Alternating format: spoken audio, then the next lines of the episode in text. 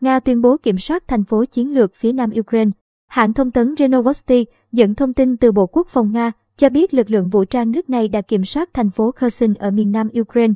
Thiếu tướng Igor Konashenkov, người phát ngôn Bộ Quốc phòng Nga, hôm mùng 2 tháng 3 xác nhận các lực lượng vũ trang Nga kiểm soát hoàn toàn Kherson, một trong những thành phố mang ý nghĩa chiến lược ở phía nam Ukraine bên cạnh các thành phố Odessa và Mariupol.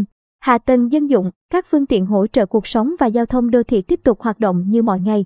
Thành phố không xảy ra tình trạng thiếu lương thực và các mặt hàng thiết yếu, tướng Konashenkov nói.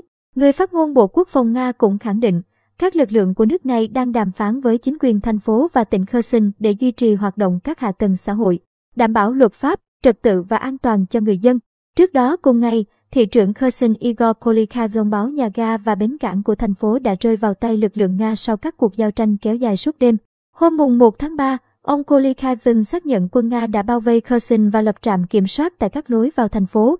Cũng trong ngày mùng 2 tháng 3, đại diện lực lượng vũ trang của Cộng hòa Nhân dân Donetsk DPR tự xưng Idat Dobasurin cho biết đã phong tỏa Mariupol, một thành phố ven biển khác ở phía đông nam Ukraine.